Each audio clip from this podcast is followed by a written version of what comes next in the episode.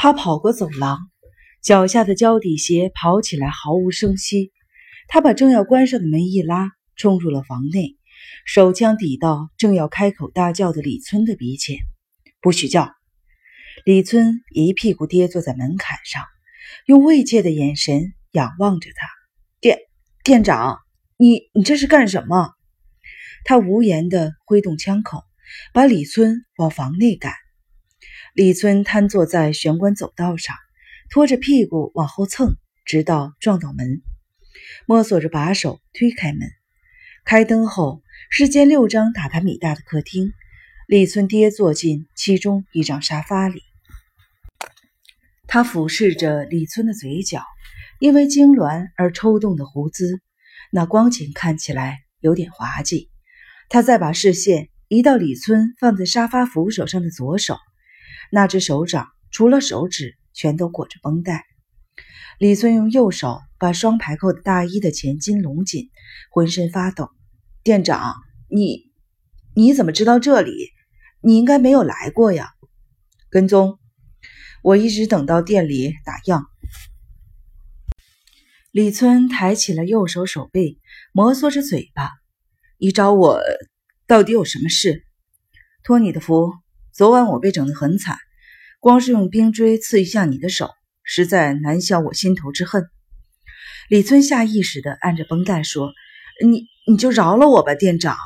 如果我不听命行事的话，到时候倒霉的人就是我。”我早就得知店长今早逃出了事务所，野本专务已经放话了，只要你一出现，就得立刻通知他。他隔着桌子在李村的对面的沙发上坐下，握枪的手放在膝上。这间客厅简直像女人的闺房一样，整理得干干净净，连一张纸屑都没有。漆成全白的书架上，整齐地摆放着爱情浪漫小说。我有话问你。只要你肯老实的回答，我便二话不说的离开这里。之后你要是向野本通风报信，还是想干什么的，全都随便你。我才不会通风报信呢！李村气愤地说。但被他这么一瞥，顿时没什么自信的垂下了眼。他发出冷笑，重新作证后问起了第一个问题：到目前为止，我杀过几个人？听到这句话。李村惊讶的挺直了腰杆，一脸认真的注视着他。别别傻了，这种事情我怎么知道？你用不着顾忌我。看来我似乎是个被野本揪住了小辫子的杀手。不，种种迹象显示，我应该是在野本的指示下杀人。你老实的告诉我。李村再次的垂下了眼睛，伸手去扯松开的绷带。我什么也不知道。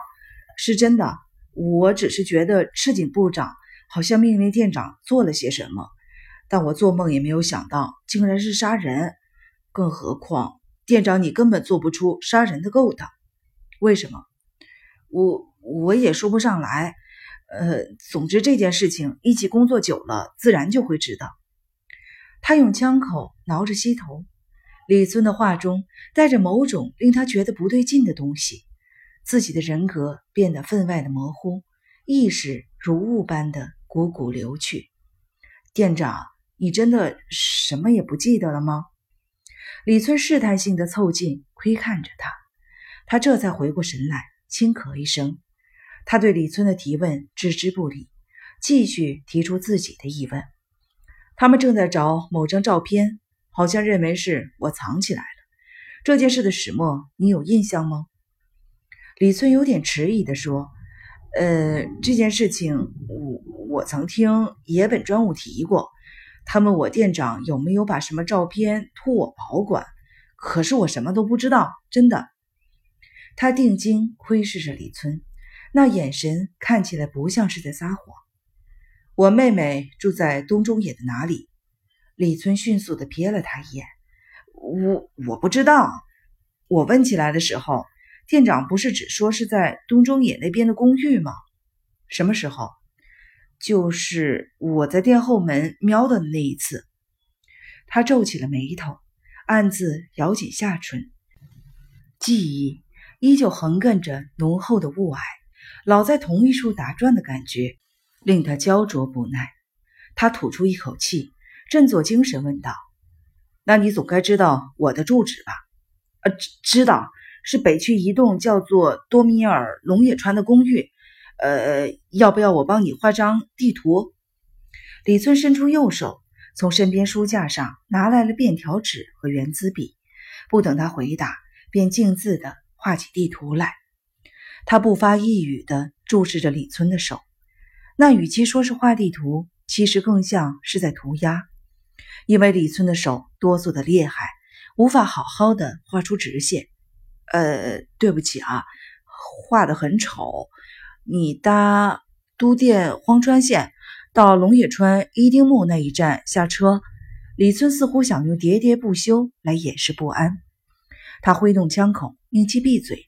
李村闭上了嘴，仿佛害怕会有毒蛇深情咬人似的。死盯着枪口，他从李村手上取过了便条纸，塞进裤子的口袋，起身俯视着李村：“你完全没有说真话，应该还有事情瞒着我。”李村从沙发上滑落，跪在地上，两手在桌上交握，祈祷般的仰望着他，嘴边的短字看起来就像是掉在白纸上的软弱的毛毛虫。饶了我吧，店长。我我什么都没有瞒你，真的。好，站起来到厨房去。他将枪口往林间的厨房一指。尽管李村满心的恐惧，还是慢吞吞的起身，指着沙发和边桌，脚步踉跄的往厨房移动，转身向后。你你不要开枪啊！李村扭曲着脸恳求。他微微的笑了。我不会开枪的，只是让你。稍微安静一下，在地上跪好。李村乖乖的照做。他把手枪插回腰上，操起厨房桌上的水果刀，猛地戳进了李村的后颈。